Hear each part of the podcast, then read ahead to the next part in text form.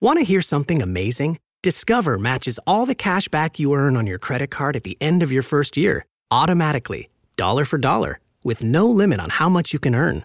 Extra cash? Come on, how amazing is that?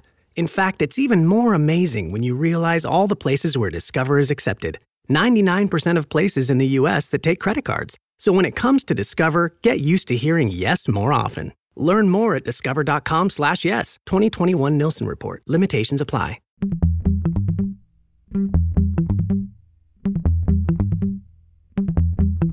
You know I'm right. Nick Durst here with Joe Calabrese said, Joe, I don't think it's a far stretch for us to say that this is the best guest we've ever had. uh, I feel like you were going to make that pun. Uh, but what's really interesting is uh, we have somebody now with strong ties to the New York area, uh, somebody who has worked in Newsday uh, for almost 30 years. Uh, so it's almost unheard of that you hear now somebody working in the same spot. Uh, we know in the, the, the landscape of sports media, everybody keeps bouncing around back and forth. So here's somebody who has stood in the same place for really, really long time specialized in, in, coverage here of the New York area. We're really excited to have him on. Uh, and you alluded to, yes, he is one of the best. He's Neil Best. Neil, good morning. Welcome. How are you today? Thank you. You know, the scary thing is, it's actually 35 and a half years uh, at Newsday. So, yeah. And I first was there in 80, 82 briefly as a part timer, but 35 and a half years in a row, which is, as you said, kind of incredible. It, it, especially in this era, I, I, mean, I'm grateful for it, but it is kind of scary when I think about it. I just did. A, I just did a tweet saying I'm covering Rangers practice on live stream. My first Rangers practice was at Rye Playland 33 years ago. This wow, week. wow. kind of crazy. It's impressive. So you're used to interviewing people. So today you're going to be the one being interviewed. So we appreciate you taking some time here. When did you know that you wanted to pursue a career in, in journalism or, or, sports journalism? Was it high school, were you younger, or was it when you were at Cornell?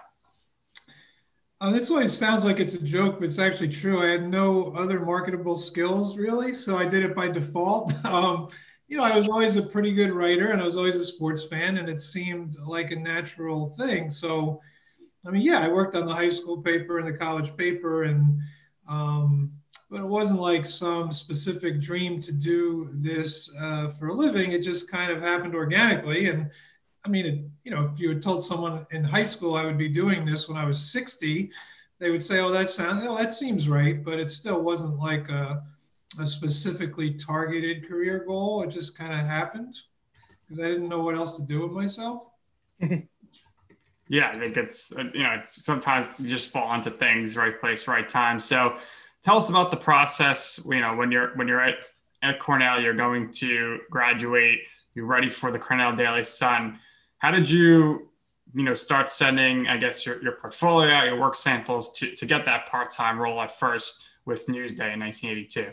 I have, you know, I was uh, cleaning out my house, which we're selling in a couple weeks, and I have all, all my rejection letters I kept from that summer from every major, well, every major and minor paper in the country.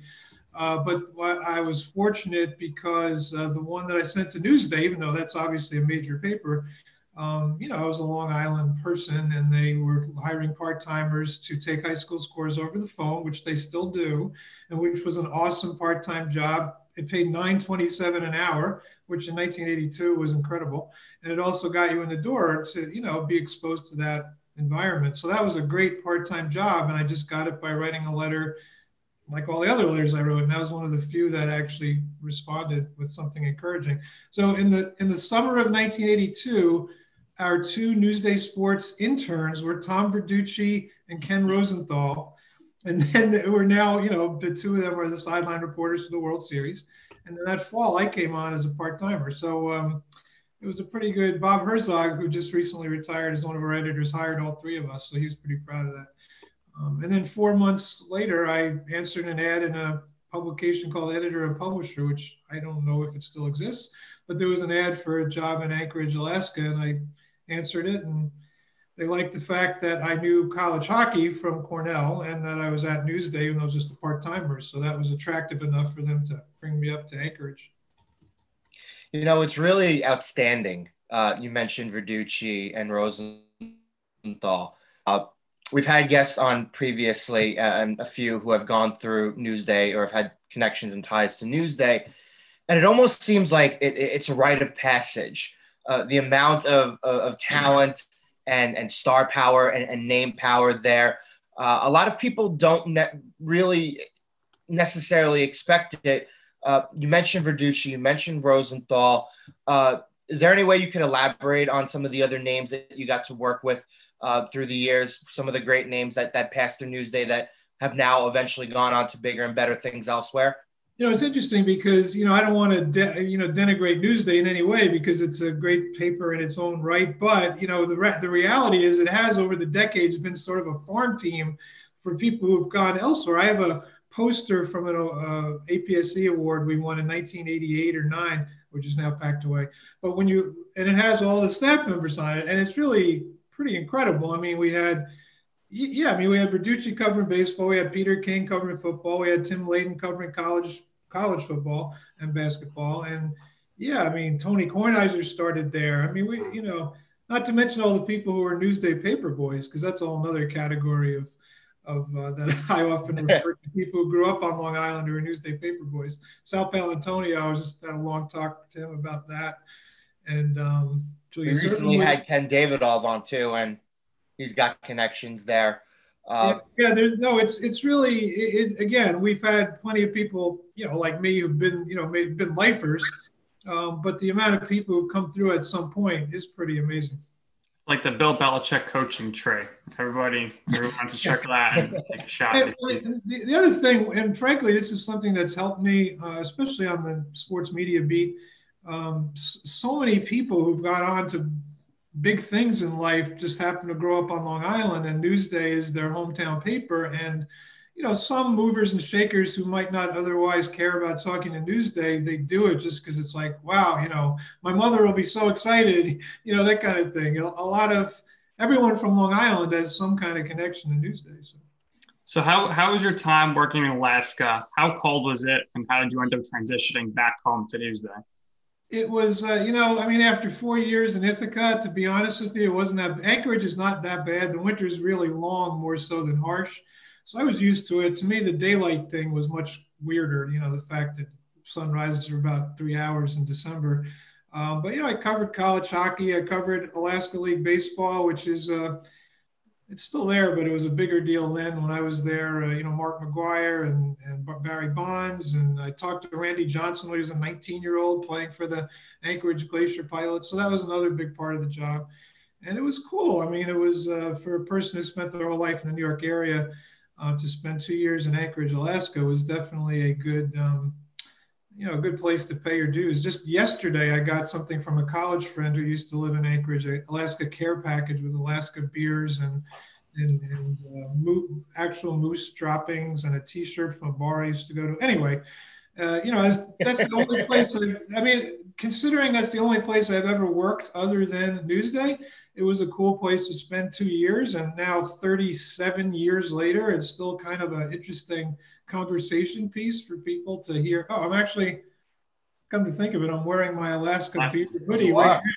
I just, that was by, you know, that wasn't on purpose. But uh, anyway, so yeah, I, I uh, being in Alaska was a cool place to, to pay your dues.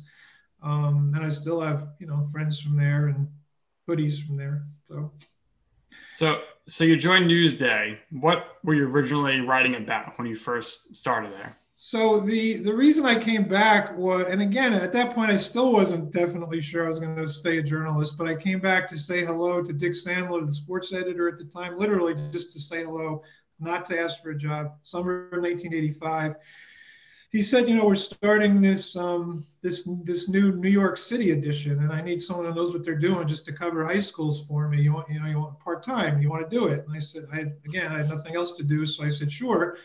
And then I did that. About a year in, they made me full time. But my first five years were covering high schools for the New York City edition. And again, for a suburban kid, it was incredible education in New York City because you know you're covering high schools. It's not like you're just going from your apartment to Madison Square Garden or something. I was in every nook and cranny of the city at the height of the crack ep- epidemic and 2,000 murders a year. And New York was not in a good place, but I was just like, you know 25 and going all over the city and uh, it, it, was really a good education, which to this day helps me, uh, you know, know the neighborhoods, especially Brooklyn and Queens.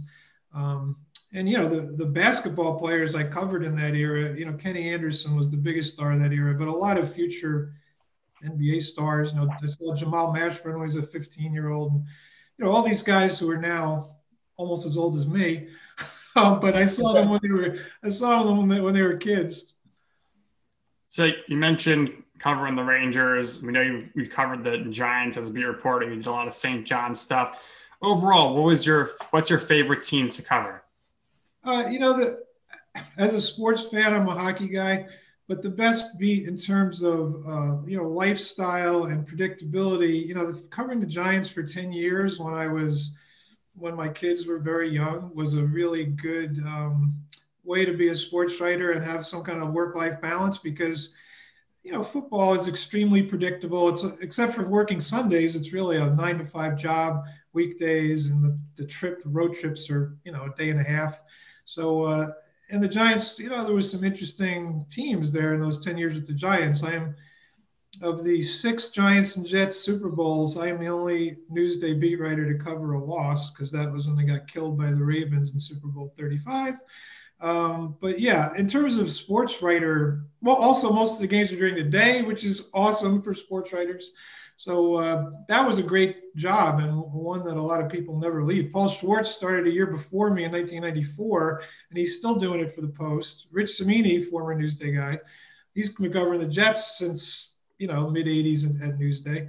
So it is the kind of job you can do forever and have an actual life, unlike you know covering baseball, which you really can't. So. and obviously, we had Paul Schwartz on too, as well. Uh, we had him on just before Davidoff, so uh, very funny connection. To, yeah, to, Paul, to pick- Paul, Paul, sat next to me at the the old Giant Stadium press box for all those years, and would see me banging my head against the table while I was transcribing endless Jim Fassel press conferences. And anyway, go ahead. So you speak about press conferences. So I want to piggyback off Nick's point from before. Uh, was there any uh, press conferences off the top of your mind that stand out to you in your memory? Uh, and to also piggyback off Nick's point uh, with the team point, who were your favorite players, uh, coaches, managers, front office executives, people that you got to cover through the years? Well, I mean, I, one press conference that comes to mind, and a lot was written because the 20th anniversary was a couple months ago, but Jim Fassel guaranteeing they would go to the playoffs in 2000. Uh, the day before Thanksgiving was a very memorable, bizarre press conference that is, you know, right up there. Um, and you know, the thing about covering the Giants in that era, it's different now, not just for the Giants, but for all teams. Things are much more restricted. But I mean, in that era, at practice, you'd walk up to if you had a question to ask Wellington Mara, you walked up to him and asked him a question. And if you had a question to Ernie Accorsi, who was a former sports writer, he was great to deal with because he understood where we were coming from. But again, you walked up to him in practice if you had a question. I mean, I know I think uh, talking like an old guy about how great things were in olden times. Um, but you know, I'm not quite old enough to remember like Super Bowl one, where the reporters covered it by going to the uh, hotel and knocking on Bart Starr's hotel room door. I'm not quite that old, and I, or, or even like traveling with the teams. I didn't play cards with Babe Ruth on the train to Chicago, so I'm not that old. But yeah, that it was just a different era, and pe- those are people that I remember, you know, dealing with on a very normal human level. Wellington Mara, say, hey Wellington, oh, I would call him Mr. Mara. Uh, hey, Mr. Mara, you know, you, you, what do you think of X such and such player? And then he'd say, oh yeah, it reminds me of so and so from 1935. Uh, and he, you know, he, he knew he was a contemporary of those players in the 30s. So he would tell you, you'd hang out with them. So he could tell you about these guys. Um, so yeah, that was pretty cool. Because uh, even, you know, I mean, I'm old enough to remember when Wellington was not popular with fans in the 70s because the team was so terrible. But by the time I was covering the team, he was this sort of, you know, venerable, iconic figure. So it was kind of cool getting to know him on a personal level what makes a better story for you? Uh, you know, consistent winner, it's the Giants or the Rangers, or the latest Jets or Knicks debacle. What's better for you to write about? Uh, it's more. it's more pleasant to write about a team that's winning because everybody's happy and they don't and they're easy to deal with. Often, of course, it's more interesting covering a terrible team. Uh, but sometimes, you know, sports writers who are not in the mood to uh, who want a little bit easier time, the, the, easiest thing is a nine and seven football team because they're just good enough to not be a catastrophe. They're just bad enough to not be in the Super Bowl because that's you know being in the Super Bowl is a lot of work. So I would say the easiest is nine and seven team. The most pleasant is a 15 and one team, and the most interesting is a one and 15 team. Uh, but uh, it's nice to have some nine and seven teams. Let's put it that way. So you cover sports media and sports business for Newsday, and uh, for our listeners, I want to ask you, what are the primary differences between going, uh, doing your daily normal routine if you were to cover a team such as the Giants uh, or the Rangers or, or any of those teams?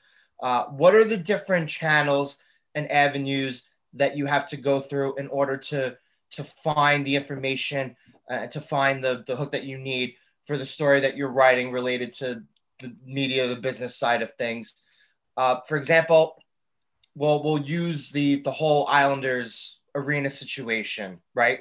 Uh, Nassau Coliseum kind of in limbo, ownership kind of in limbo. Everything has sort of come together now very, really, really uh, neatly and nicely now over the course of the last year or so uh, for the Belmont Arena, which is now under construction and it, it's pretty much uh, most of the way done.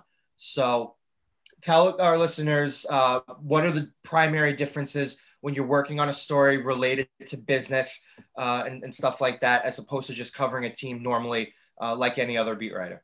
Yeah, well, first of all, as far as the Islanders arena goes, thank goodness we have uh, reporters other than me who have followed that saga for the last 20 years. Including Jim Baumbach from sports and some of our news side people. I want no part of that, and we have good people doing it. But uh, the two the two things about the media beat that are I really appreciated are one. Uh, because of my age, uh, it, it's nice to be that that most of the people I deal with are you know, not 25 years old, whether it's executives or announcers. I'm talking about people who are kind of my contemporaries, which has been uh, a, which has been important to me. I think I, when I did the Giants, I was about 10 years older than the players. Same thing with St. John's basketball. Same thing with high schools. I managed to not be too much older than the people I'm trying to talk to. So that's helped. But the other interesting thing about the media beat, particularly in this era where players and coaches are so restricted and buttoned up, is the access is incredible. I mean, the biggest names in the business tend to want to talk to you, partly because they're trying to promote, you know, their games, and they're also just more relaxed. I mean, if you're Al Michaels, Joe Buck, uh, Bob Costas, I mean, whatever names you want to say, Mike Francesa, um, you know, these guys COVID 19 is still around, but that doesn't mean the Army ROTC programs are not there for you. Earn scholarships for school and pursue the career you want. The Leadership Developing Army ROTC classes will give any full time student the focus and resources that can open doors down the road. Start sharpening the skills that will carve out your future today. Learn how at goarmy.com/slash ROTC. Army ROTC now accepting college scholarship applications. Visit goarmy.com/slash money for college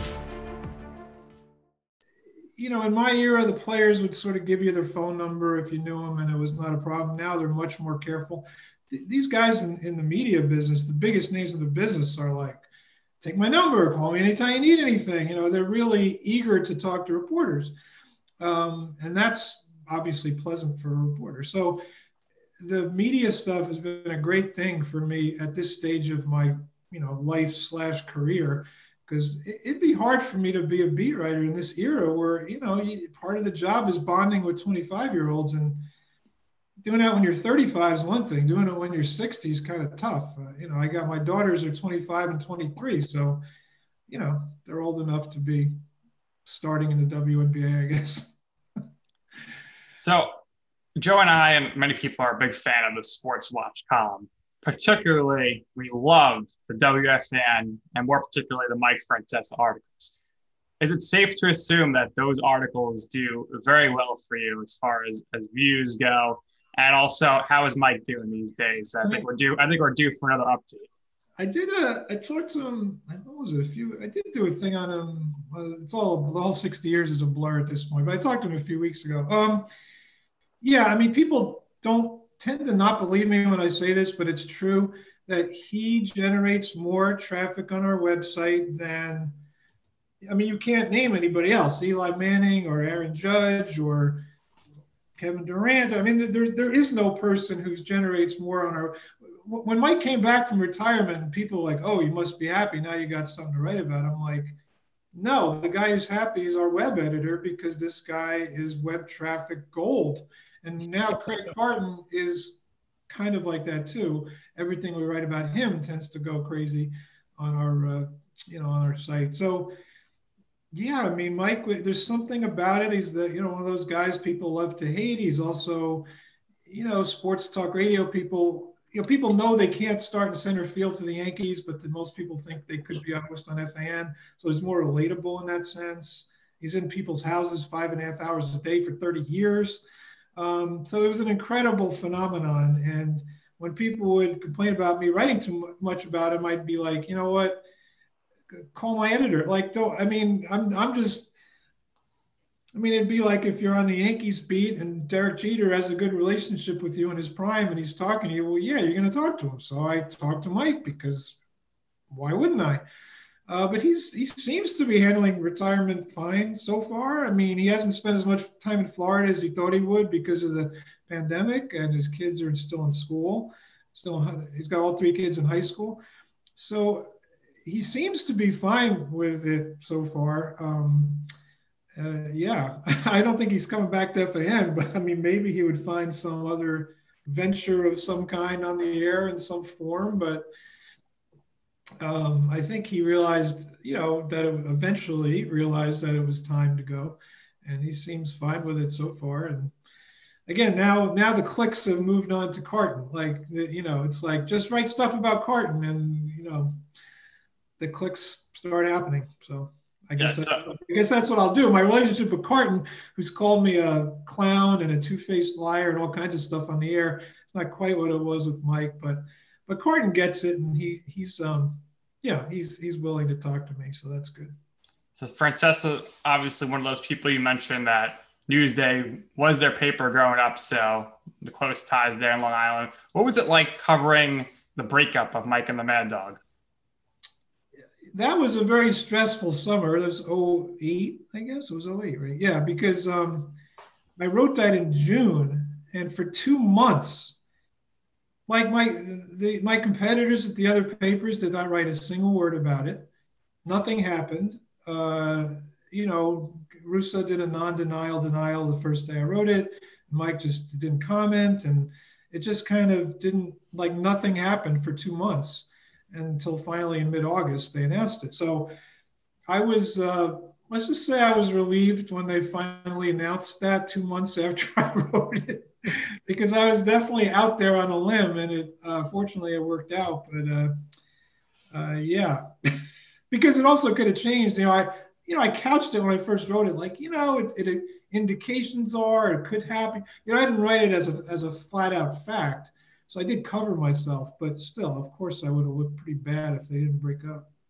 So you mentioned Carton, and you were tracking it that he was going to be coming back. He's back now, and you know you had some articles about potential co-hosts. I think they settled on the right one, uh, but were things really serious where they were trying to go the the Bart Scott uh, Bart Scott route again, where they were you know trying to get Willie Colon or another former athlete? Because I think that doesn't really work in, in, this market unless you're a native New Yorker, such as Boomer Esiason. Yeah, I had written early on that they, they liked the idea of Bart Scott, and then Andrew Marchand in the Post wrote a much more detailed account of how serious they were about Bart. I talked to Bart about this two days ago, or I just wrote a story about that that we just posted. Um, yeah, I mean, they were. They, I think Bart was their first choice, and uh, you know, I, I, think you know, just talking to Bart on the phone, he is a funny guy. I think he, I think he would have been a very interesting match with Carton. Uh, I think the only problem I have with Carton and Evan is their, I mean, they're different personalities, but their backgrounds are similar. I mean, they're just lifelong media guys. At least Bart, you have that different dynamic with the athlete. Um, so I think it would have worked. Uh, I, I think it's also possible that uh, Carton and Evan will work in the long term. They've already made some inroads on the in the ratings with Kay. but I do think it could have worked with Bart, uh, just because I, I do think Bart's a very interesting personality, and uh, he's doing pretty well with Hans. So, uh, but you know, whatever. Bart, Bart, you know, ESPN just made more sense for him because he could be on TV, and that was showing national, so he's happy, and I think FAN's happy so far with uh, Craig and Evan. Yeah, I think Evan and Craig have done a really good job, and I think now uh, that afternoon time spot, uh, more so since Mike returned and, and, and even when he was doing his, his, his final few years there, uh, I think it, it opens up the scope of what they can talk about. Uh, I think the entertainment value uh, from a bantering perspective is definitely a little bit higher. Uh, so we speak about Evan. We got to talk about his longtime partner, Joe, uh, Mr. Joe Benigno. Uh, how is he enjoying retirement so far? Have you heard any anything regarding him? No, I have not spoken to him or anything detailed. I assume he's fine and playing golf in Florida. He, you know, he, uh, you know, just like with Francesa, just like me in a few years, you know, there comes a time where it's hard to sustain your interest level and you're being up to date on stuff. And I think he realized it was kind of time. And Craig, you know, I mean, how often can Evan tell Joe at, you know, three o'clock in the afternoon about something that's been talked about on social media since six in the morning? now he doesn't have to worry about that anymore. So Joe had a great run. He was a great personality. He obviously resonated with fans because of his kind of everyman, you know, fan take on things versus us cynical, jaded, detached media types. Uh, so that was all good. He had a great run, but I do think it was time for him to move on, and and and having Craig there just re-energizes that time slot and you know, kind of like you said, it, it, it, it expands the possibilities of things to talk about because Craig is a got a lot of stuff rattling around in his head. So it does make for a more interesting show.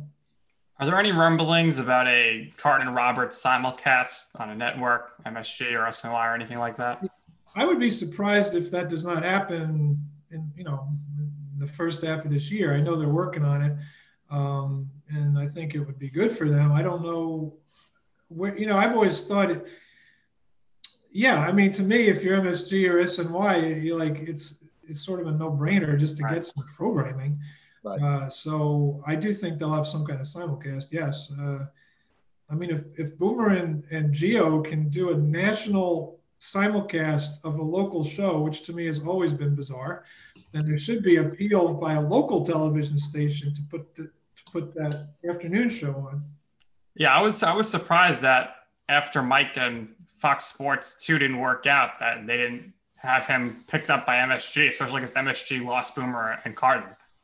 Yeah, they, they definitely talked about it. You know, there's costs associated with it, and you know, in the past, I've talked to SNY's president Steve Raab about simulcasts years ago, and he just was always kind of lukewarm about it. I, I mean, to me, to me, it makes a lot of sense. It's a, it's like a you know an innings eating in, innings eating pitcher. You you know you have this thing that takes up four hours and is of interest to people. Why wouldn't you do that instead of you know whatever just uh, you know water skiing competitions from Austria or whatever the heck they put on there. So um, yeah, I think, but I do think yeah they'll have some kind of simulcast. I'm going to touch on this only because I worked there briefly as a freelance employee for about a year. Uh, a couple years ago, I worked for the CBS Sports Network, and one of my duties in the morning uh, was to cover the Boomer and Carton show, the simulcast uh, from six to ten. Uh, and I could personally speak about this, uh, but I mean, the callers that used to come in were from everywhere in the country and you would get calls from the Midwest. You get calls from Wyoming, and you would get calls from people in California. Now, mind you, that show starting at six, seven a.m. You know, right as it's it's getting going, these people are up three, four in the morning, five in the morning, calling from other places in the country. Uh, like I said, Midwest, West Coast. Uh, so if Boomer and Carton was as successful and had an outreach uh, as they did during their heyday during that time period. Uh, I would imagine that a network picking up uh, essentially half of that being Craig uh, and Evan, who I think is really, really talented. I think he's really, really smart. And I think he's one of the most knowledgeable sports personalities on air currently here in the New York area. Uh, I think it would be really, really successful. Uh, so I just wanted to, to share that quick before I move on here.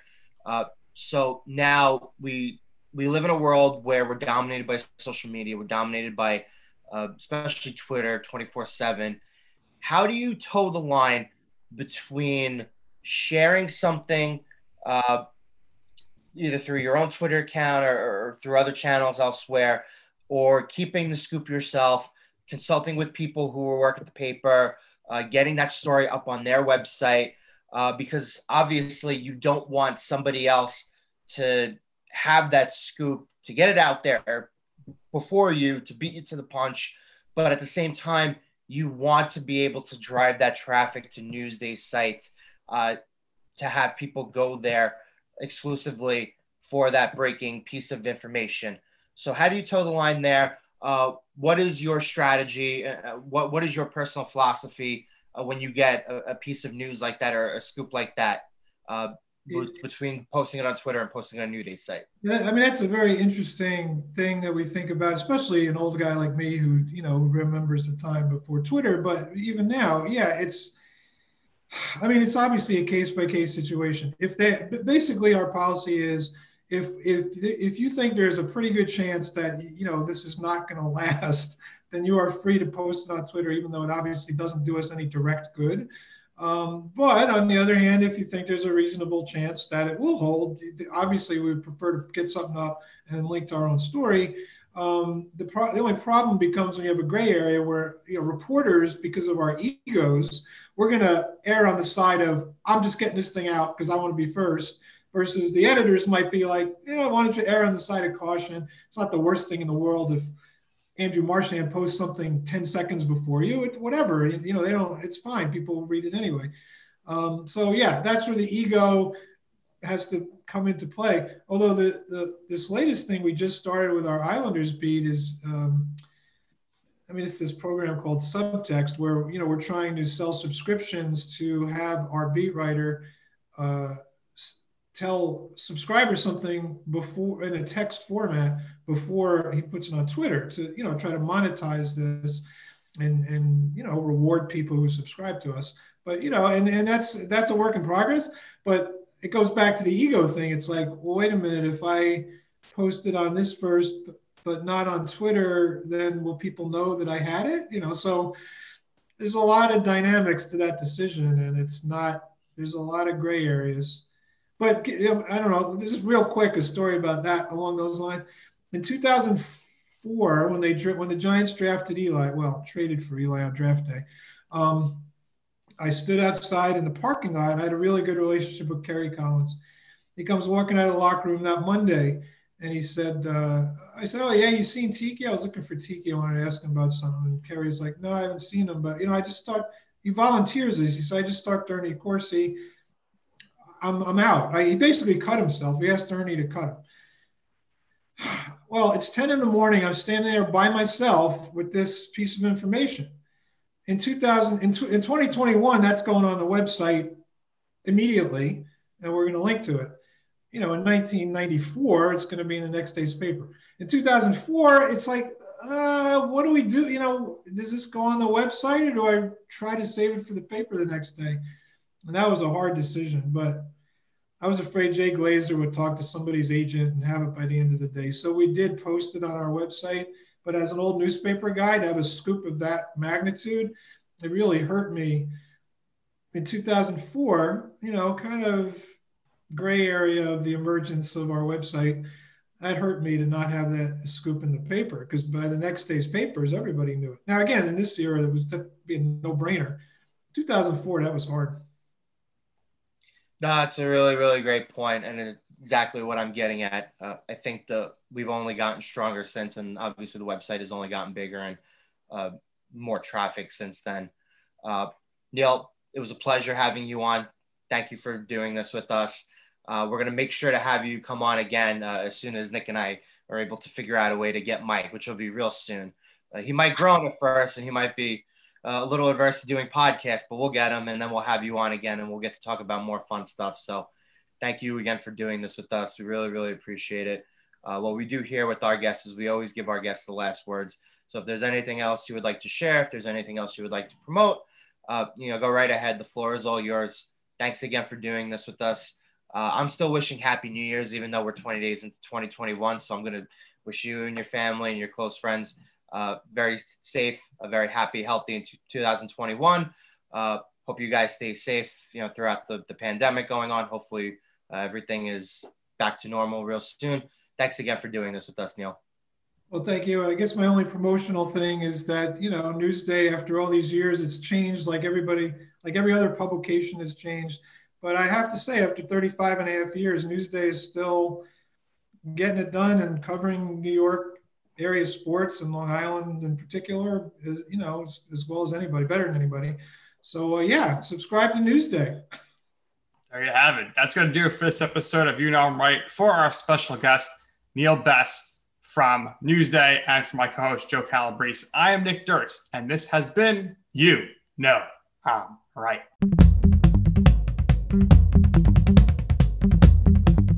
Still paying hundreds of dollars for prescription glasses? Let's change that. At Zenni.com, our factory direct model means no middlemen or outrageous markups. Just the same quality frames and lens options as the other guys for one tenth the price.